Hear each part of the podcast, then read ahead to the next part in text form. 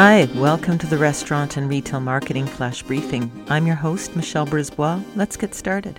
Euromonitor has just produced a blog looking at what happened after the 2008 financial crisis. What were some of the consumer shifts that we saw?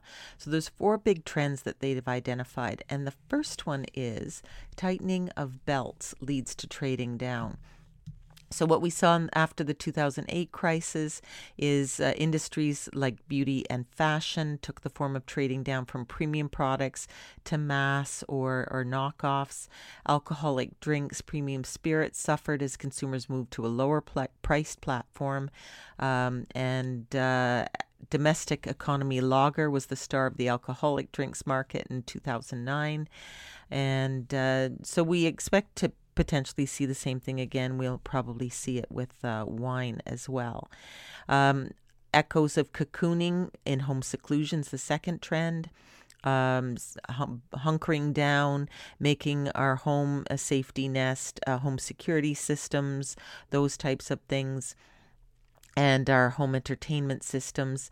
Uh, dec- decor uh, will probably um, hold tight and do well as we make our nests uh, enjoyable to be, and Lord knows we're well acquainted with them at this point. Um, and the 2008 crisis reinforced evolving consumer habits, so it escalates things that are already in play. Uh, the president of Shopify uh, was quoted this week as saying they've implemented their 2030 plan 10 years early because this pandemic has escalated the consumer behavior to the point where that's what's needed now. So um, the crisis in 2008 saw myths pertaining to online sales overturned. For example, that no one would purchase clothes online. That's what we used to think. Things like clothes and shoes and and whatnot. Well, people are doing it left, right, and center now. So uh, we will probably see people get over hesitation they had around certain sectors in e-commerce.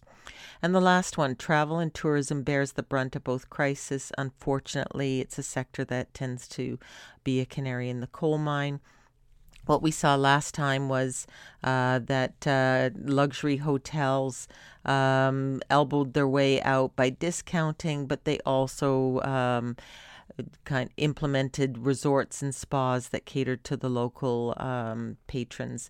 Camping experienced a revival in 2009. Uh, airlines uh, will probably consolidate and share routes as they did before. So, um, interesting times ahead as always, uh, but those are some things to keep in mind as we move forward. Talk to you tomorrow. So, come on, let's get out.